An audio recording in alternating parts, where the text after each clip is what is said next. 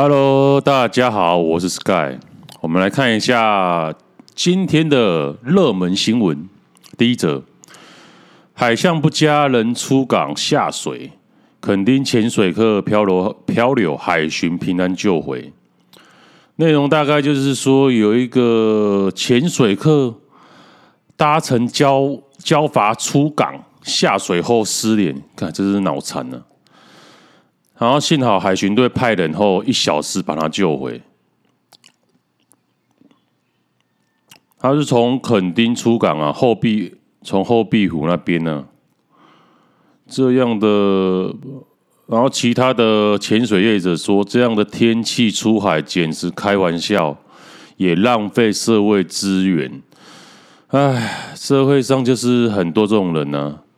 比如说登山也是啊，台风天要去登山，台风天要出海啊，没办法，我们缴税就是为了帮助这一些救回这一些弱智啊，然后把他们救回社会上，然后他们继续造成动乱，然后我们又继续花钱纳税钱救他，没办法。看网友说什么，海象冒号找我。哦，这是冷笑话，有海象海豹嘛？然后他看到这个标题的时候，海象还蛮冷的，没死真可惜。然后有人说，干低冷吗？可惜没有飘到日本啊。大致就是这些，下面也是网友很生气在骂他。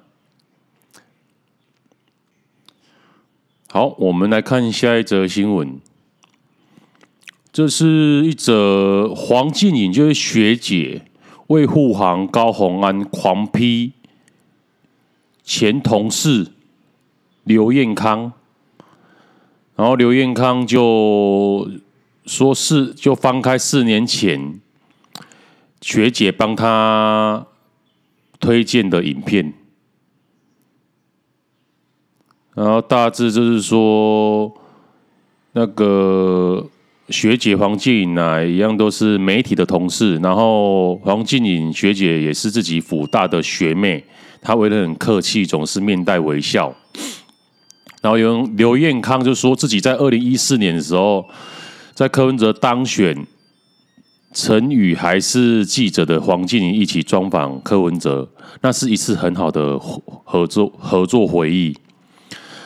刘云康表示：“然而，昨晚瀞莹在舞台上说，我们把高虹安打成十恶不赦的犯人，并一再挑战台湾人的底线，还反问台下群众：这样的政治环境是你们要的吗？”刘刘康燕就说：“柯文哲这八年来如何挑战台湾人的底线，自己的心情从无奈到失望，很复杂。当每次。”重听柯文哲竞选专辑《台北调子》，更感慨万千。你看，真是你 你还活还活在过去，还会重听别人专辑，听你在放屁。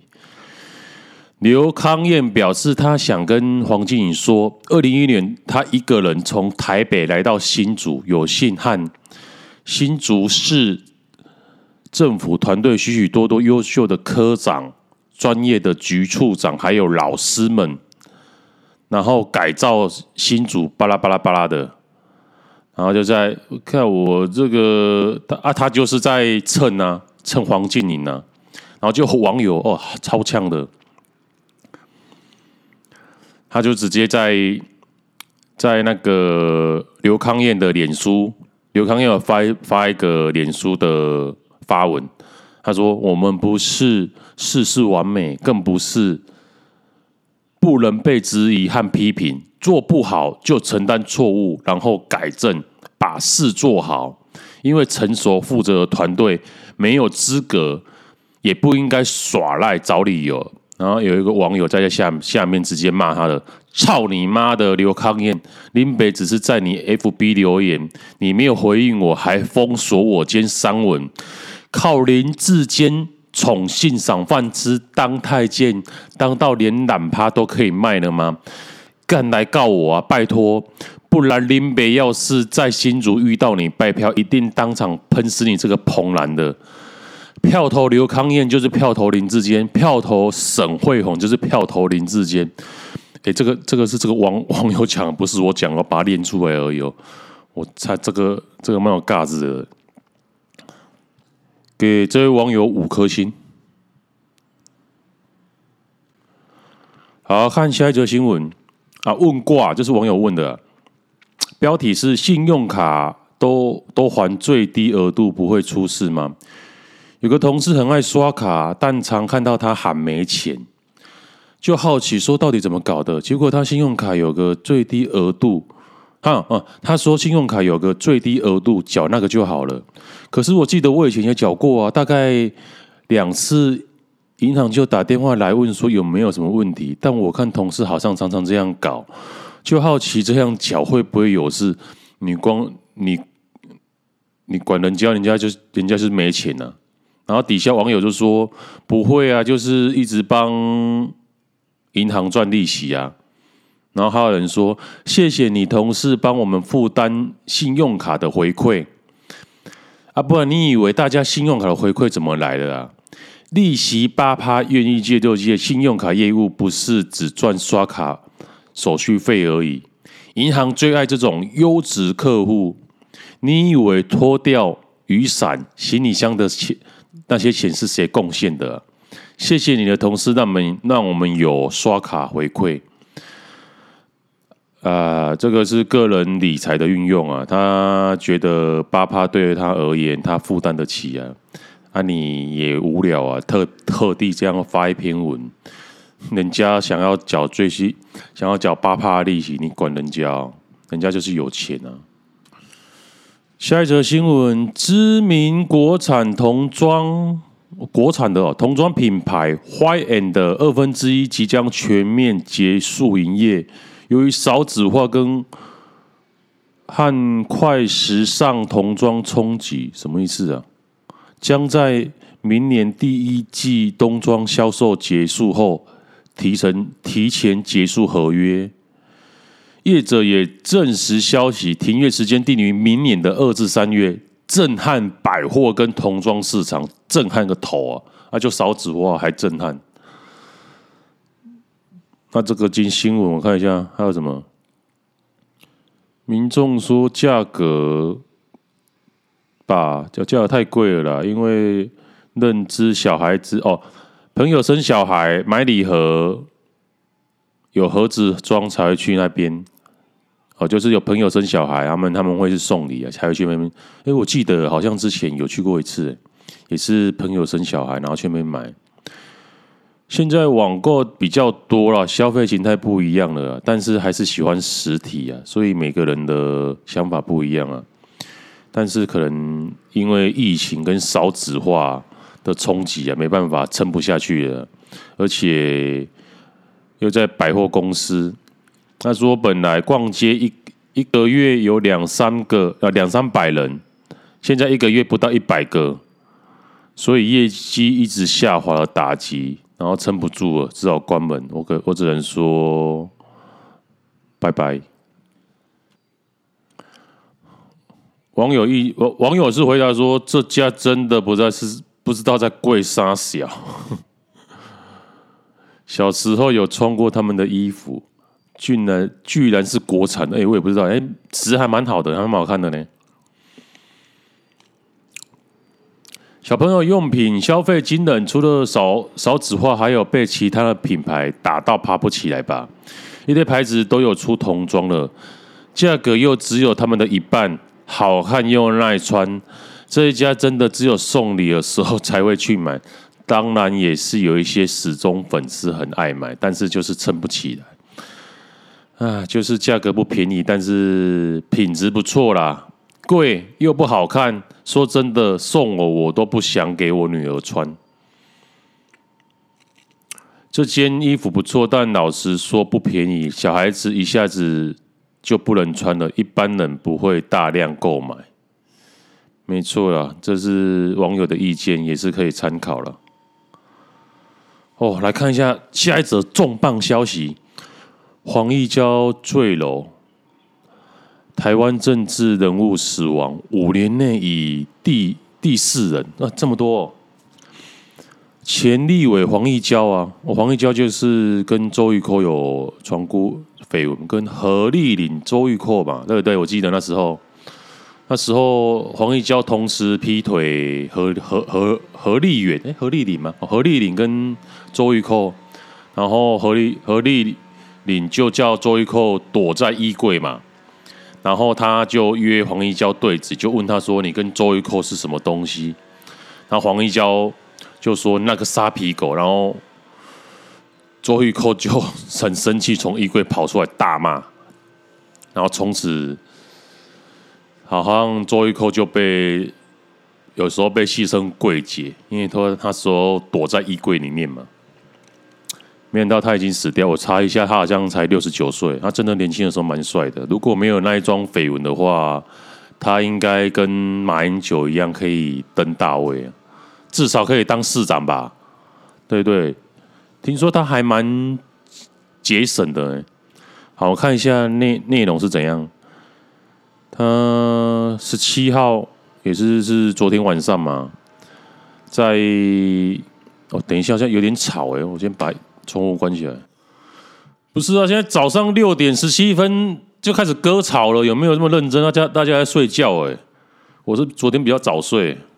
好，这样声音应该比较小了。刚才一直收到有割草的声音。好，继续讲。黄义交十七号晚间，明是昨天晚上嘛，在台北内湖的住处坠落，被发现时已经没有呼吸心跳了，然后被送往医院后抢救不救，享年六十九岁。台湾近年来其实已经发生发生了多起的政务政治人物意外身亡事件。哦，包括李欣、许许坤元、庞建国，庞建国是哪一党啊？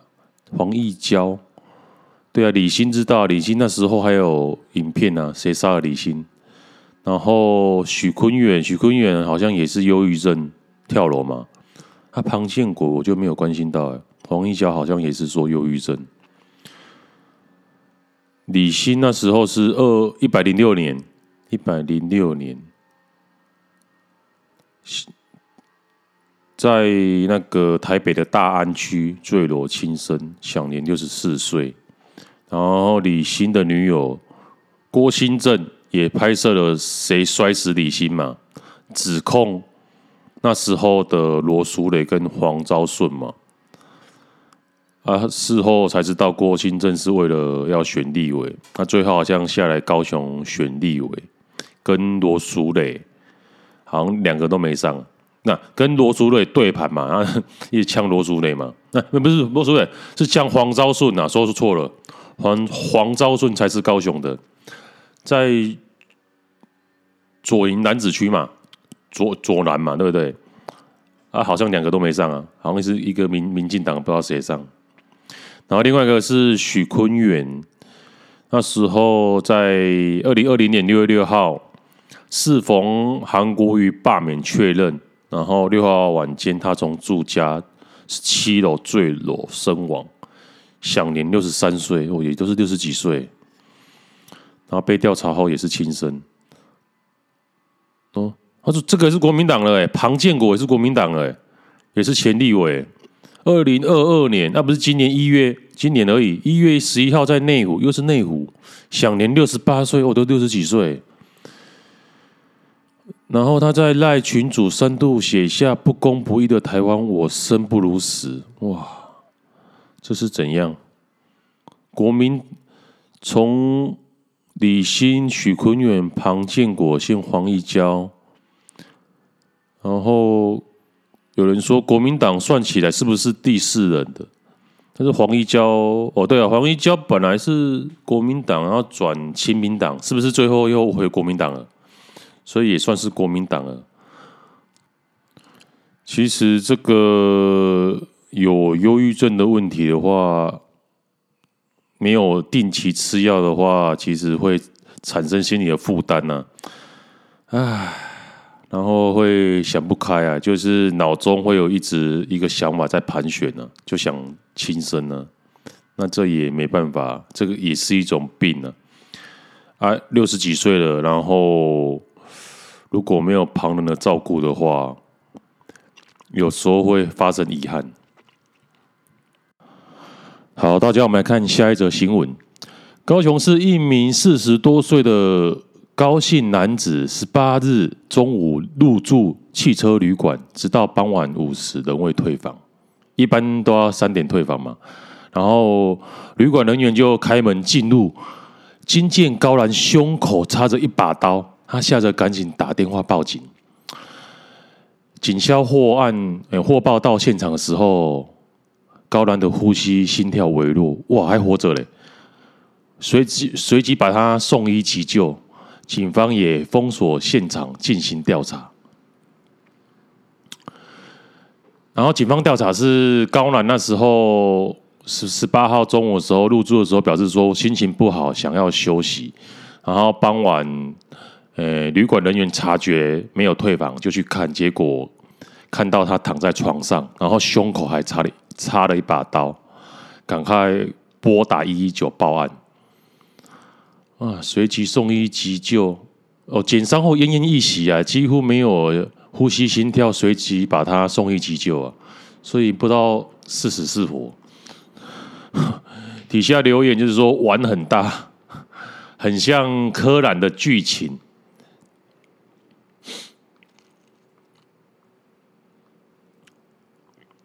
然后他说：“ 烂漫日常，欢欢呃万圣节啦，欢乐一场，过分吗？就就这个插一把刀，让我想到，呃，周星驰有一部电影叫做《唐伯虎点秋香》，不是有一幕吗？就是华文华武在拜那个周星驰，也是华安为大哥哥的时候，然后他们的老师。”就走进来，就看他们跪在地上，说：“你们在做什么？”他说：“我们在拜大哥啊。”然后他的老师就抓狂了。他说：“我左青龙，右白虎，老牛在腰间，龙头在胸口，人挡杀人，佛挡杀佛。” 那结果他爸就开门进来，然后又拿一把刀，然后就死掉了。看这一幕，这是。笑，哎，笑死啊！周，哎，周星驰实在是太有才了。好吧，我们来练一篇低卡的文章来轻松一下。他这个是标题“普信男”，普信男是大陆传过来的，啊，也就是所谓的支语啊。普信男就是很普通，但是很有自信的男生，叫普信男。这个是在大陆的一场脱口秀，有一个人叫杨笠，他在脱口秀里面讲出来了“普信男”，然后就被广为流传。然后这个内容就是说，今天上英文课加加分，看到上学期篮球课的男同学，他很喜欢打篮球耍帅，然后每次球都不会飞。飞去其他的地方，都飞来我这边。有一次还直接砸到我的头，重点是没有道歉。然后今天听说啊，听到他说他自己很帅，我一个大问号，他真的很普，甚至有点中下。然后我朋友要骑车回去，走在学校路上遇到那个男生跑过来跟他说：“我觉得我觉得你短发好好看哦，可不可以认识？”不止普信。不止没有礼貌，还恶男，根本树德是什么意思啊？树德是是骂人的吗？最近已经够衰了，还要看到这只猴，靠！然后这个是树德科技大学的同学发文的，然后面下面有人有一个树树德科技大学的回文说，之前也遇到遇过，不知道是不是同一个，跑过来说，我觉得你的头发很好看，可不可以认识？我靠，这个这个男的好像是累犯呢。还有另外一个人说，我之前在学生活动中心在外面等男友下课，也是遇到原坡内轮内文描述的这个男生，他也是跑过来跟我说我头发很好看，没跟我说没跟我说会后悔的话哦，没有跟我说的话会后悔什么鬼的？后来体育课也是跟他同一堂，他也是很喜欢打篮球耍帅，应该是同一个人，没记错的话应该是应外系的。糟糕，这个人已经被 Google 出来了。惨了，他还有另外一个人爆料，不确定是不是同一个人。我遇到明明他前面有篮筐，却要跑到别人，也就是女生的地方去投篮，然后还砸到人。看他就是厉害，这是他惯用的伎俩。这位同学啊，希望你赶快出来自首，大家都在搜寻你了。好吧，我们看下一个文章，这是。我一个朋友传给我抱怨的，他说看到这个文章，我很替台湾男人感到悲哀啊！你看看底下女生留言，男生已经花了积蓄买了房子了，照文章来看，这戒指也是买的，还有的吵。然后他说：“那我他妈的养女人是理所当然的，是不是？那不就是物化女性的永远吗？都是女生自己怎么？”骂他，他他还他还骂脏话，然后就不讲哦。主要愤愤不平。这篇文章是说，有一个男生，他说他女友是他第一任呐，他从来不知道什么是浪漫。然后从戒指价格、种类啊，然后价格范围不懂啊，结婚程序大聘小聘，都是他爸发现他交女友以后慢慢教他的，然后跟女友也在一起三年了，然后慢慢走入结婚的阶段。他也拿出自己的积蓄买了预售屋，然后也跟他爸讨论说提提亲的时间点，然后最近就是在女友不断的提醒之下买了结婚对戒，然后他抱持的说又向结婚迈进了一步，他应该会觉得更幸福吧的心态，然后就把钱花下去买了戒指，但是。买了戒指的那一天晚上，还是因为一些小事情吵架了。吵架的时候，他是嘴很贱呐，就不加思索。因为有时候人家在吵架的时候比较会情绪化，会说一些比较冲动的话。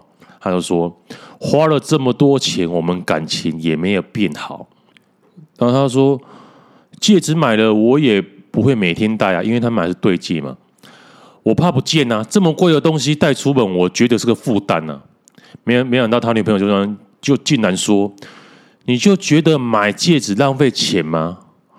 我怎么这么可悲，这么廉价？连个戒指的钱你都想省？我给学长看我们买的戒指，他还嫌我们买的太便宜了。要省钱，不要结婚就不要花，不要结婚就不会花钱了。他说出了这些话，我的理智线真的在崩溃的边缘。所以，如果我没有买戒指，这三年来的感情都不算数了吗？如果他在我们刚在一起的时候没多久就说出这种话，我可能觉得我只是单纯的观念不合而马上放生。但是因为我爱他，我才会被他的话气到疯掉。我该怎么办？我真的不懂啊！爱情的终极目标不就是手牵手度过余生吗？一定要有这些物质。才能代表什么吗？有了戒指，又能保证一定能走到最后吗？希望大家能给我点建议，甚至要嘴嘴我酸我都没关系，我只想要找到解决这件事情的方向。然后有一个女网友回问说：“戒指都嫌贵了，那真的就是不要结婚了。以后聘聘礼、房子、车子，还有孩子哦，月子中心。”小孩子的学费没有一个比现在便宜的。这女孩三年的青春都算赔给你了，以后为你生儿育女，不用修复吗？然后在家顾家顾小孩，拿钱看你脸色。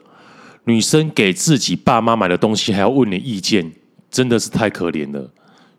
所有的我养你，最后都会变成是我养你。是我养的你，放生吧，不要耽误人家。啊，底下正反的意见留言都有啊。看到这边，我只能想说，我还能说什么？我是就是觉得钱要花在刀口上啊，就是花的钱，你买的物质，买的钱，不会造成你的心痛。然后就是不要用钱去砸女人呢、啊。你看很多男生砸钱在有一些拜金女身上啊，最后虽然一时能得到女生一时的开心，但是很多最后结局还是不了了之啊，还是分手分的很难看呢、啊。男人其实就是要充实你的内在力量，你的幽默感，用你的男生的所谓的性吸引力去吸引男生啊，吸吸引女生啊。这样你们的感情才会长久啊，而不是用物质外在的去满足女生呢。因为当你把买一个你说哈买这个戒指给她，但是女生并不是说机器人啊，你只要把钱投下去，它就会开始动，然后取悦你啊，不是啊，它是一个感情的动物啊。啊，你想说啊，买这个戒指给他，然后他就会开心。但是当一当你买给他以后，他当当他那情绪没有达到你想要达到的高点的话，你会觉得 keep win 啊，你因为心情会觉得不爽啊。所以当初最当时当初他提出要买对戒的时候，其实如果你真的负担不起的话，你就直接略有一点做真男人跟他讲说：“哎，亲爱的，我现在。”经济有点拮据，可不可以说这个对戒先不要买？哦，哦，等我们结婚以后，我工作稳定了，然后经济更多，我再补买给你。如果他能同意的话，那就 OK；啊，不能同意的话，那就不要结了。但是你现在你这个情形是不是戒指已经买了？那戒指买了，应该是还可以退吧？退可以还可以退八九成吧？既然他都讲这样了，那你就跟他沟通说：好，那没关系，那。我觉得是也是我的错，那我把戒指拿回去退，因为我觉得这这个已经这个对、欸、这笔钱哦，对我来来讲是造成我经济负担啊。如果你同意的话，我我们我先拿去退钱，然后之后如果我经济比较宽裕的话，我再补给你。啊，如果他不爽的话，那就不要结婚了，直接放生了，不用讲这么多。因为他如果连这个小事情都不能跟你共患难的话，你能确定他在往后你们结婚以后的生活，他是带是可以带给你幸福的吗？还是给你造成压力呢？你自己要想清楚啊！不要为了一时时的满足他，然后撑男男人的面子而买下去，然后事后他没有达到你心中的预期，你整个郁闷。这对对于你往后的人生都会造成很深远的影响，所以奉劝你听我的建议是去做看看吧。好吧，我们看下一则新闻。哇靠，这个有点变态哦！高雄一名黄姓男子，哎，不是我，虽然我姓黄，黄姓男子假扮女人约十七岁女网友见面。把少女载往住处，然后表示生理是男生的，但是心里是女生的，喜欢女生，并性侵少女得逞。然后隔隔月，黄男又跟另外一个十五岁的少少女网恋，短短十一天内七度怂恿他玩裸体的视讯，然后偷录在手机里面满足自己的私欲。后来，这个两个受害者报案以后，法官认为黄然的犯行明确，一审就判判他强制性交等罪，处他六年四个月徒刑。然后他觉得判太重了，就上诉到二审被驳回，全案还可以上诉。哦，那就是有三审的机会嘛。二审被驳回，他再上诉上诉一次的话，如果再被驳回的话，就判决确确确确定了嘛？对不对？然后内容是指说，他刚才讲的啊，他那时候还哦，他留长发，哦，这个留长发，然后他穿长裙，假扮女生啊，然后把这个少女就是化名小文，在他他的住处。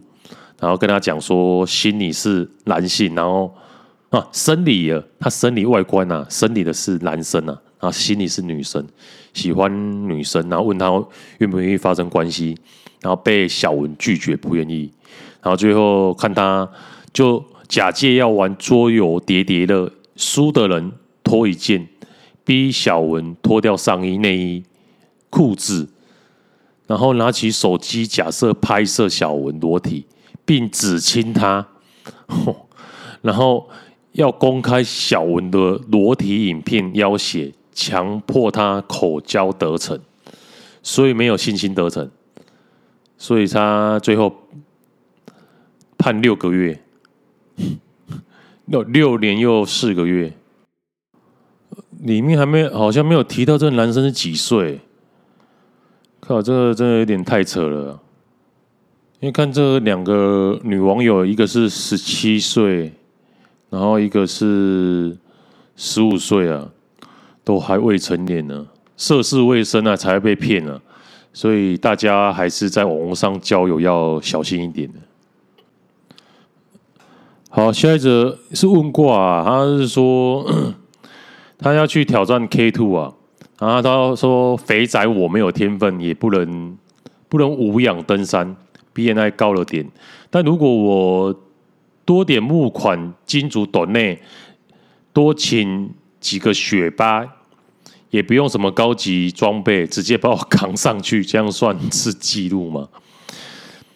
这个雪巴他可以背负。”因为是高山嘛，因为 K two 已经超过八千了，啊，八千的话，他们一般只能扛二十公斤啊，太再重二十至三十啊，啊，你可能请四个，如果你体重八十公斤，你请四个把你扛上去，这样也算。但是它有些路段是要攀爬的，是要攀登的，啊，你攀登的话，你不你不可能说。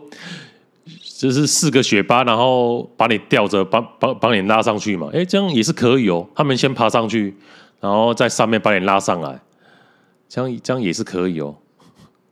因为因为因为有些是悬是悬来陡那个啊，悬来陡壁啊，你必须自己攀爬。然后有一些是 冰川的裂缝啊，那冰川的裂缝的话，他们雪雪巴会先架那个铁梯啊，先架好，然后绑绳子。绑那个绑好两两侧绳子，然后让你走铁梯，然后扶着绳子过去。那个他们也没办法，那个裂缝哦，让裂缝跌跌下去，马上死掉哦。所以那个你说你敢让他们背过去哦？背过去四个雪巴加上你，如果不小心的话，整个五个人整个跌下去了。如果你敢给他们这样 这样背过去的话，这样也是算是破纪录啊。看下一则离奇的新闻。在澳洲发生的一个女网友月光在一个岛上的海滩发现了一个诡异的物体，那是一个惨灰色的肉质棒状物，然后断面是不平整的，但是尺寸很巨大。我看到那尺寸等于是人的一条腿了，我的天哪！然后被海浪冲上岸，然后他就拍网分享。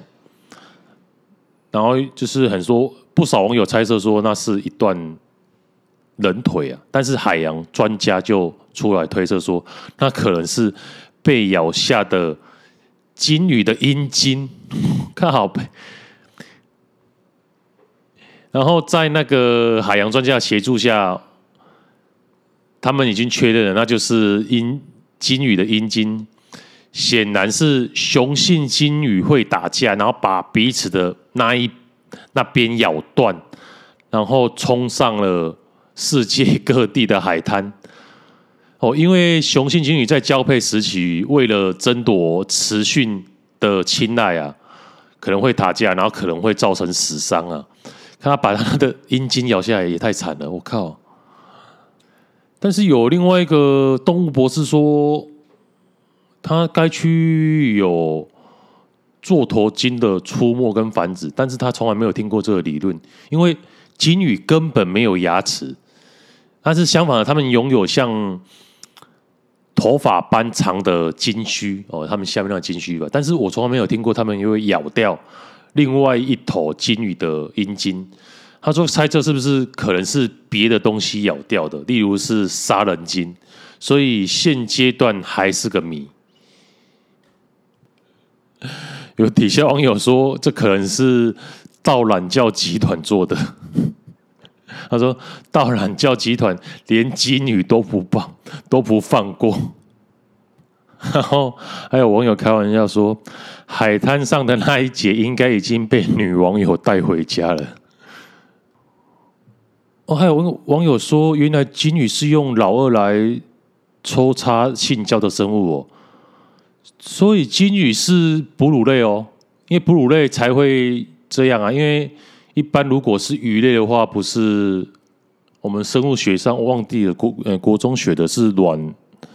是那个吧，先排出卵子嘛，然后公的再把精子直接撒在卵卵子上面，他们在孵育嘛，他们不是体内的嘛，像哺乳类就是体内胎生嘛，啊，所以鲸鱼，我知道海豚是啊，所以鲸鱼也是哺乳类动物，是吗？还有 Google 一下哦，还有说到懒觉集团的海底分布。还有人说，这个充分的说，懒觉比鸡腿大，名副其实啊。下一个是问卦，他是在问攀登珠穆朗玛峰难点在哪里？珠穆朗玛峰就是圣母峰嘛，对不对？他就说上面很冷，我知道，就多穿几件衣服，暖暖包应该可以解决冷的问题了。但是再就是体力的问题。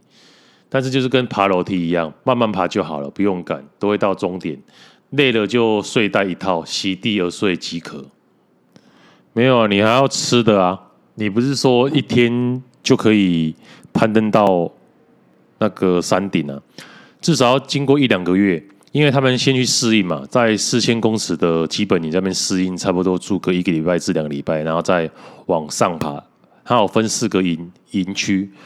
往往上爬第一营，然后再下来恢复，然后第二营再下来恢复。而且你要吃的啊，那、啊、吃的那器具你要请雪巴人啊。啊，所以只要你有钱有够的话，多请个雪巴，连沙发、电视都可以扛上去。然后以前最难的是到达山顶的时候，有一个悬崖陡陡峭啊，很高的悬崖，差不多两三层楼高啊。而且那时候已经接近八千公尺以上了，你几乎是无氧状态，你还要攀登这么高的悬崖陡峭的话，一般人都是没办法攀登上去的。但是在一九九六年的时候有发生地震啊，把那个悬崖陡峭就是震掉，震震成一个斜坡了，所以再也不用攀登了。所以现在攀登圣母峰，圣母峰虽然是世界上最高的，但是不是难度最高的。因为其实，在沿路上基本上都有已经很已经很多雪巴人帮你用很多的设备，例如说攀登工具啊，跟攀登的楼梯呀、啊，还有绳子啊，他们都已经去铺设好了。然后你要走那一段路，你就必须分大家一起分摊钱。那你会说，那我那绳子我都不用啊？但是不可能，因为你在攀登的时候，没有人会在旁边监视你啊。如果你拖拉一下绳子，辅助一下，谁知道啊？所以你要攀登那一段路的话，你就去就就必须跟大家一起分担钱。所以只要有钱的话，你就可以登上顶。你可以请四五个人，刚才上一段新闻，四五个学霸人把你抬上去都可以。好，今天我们新闻就聊到这边。This is Sky. See you next time.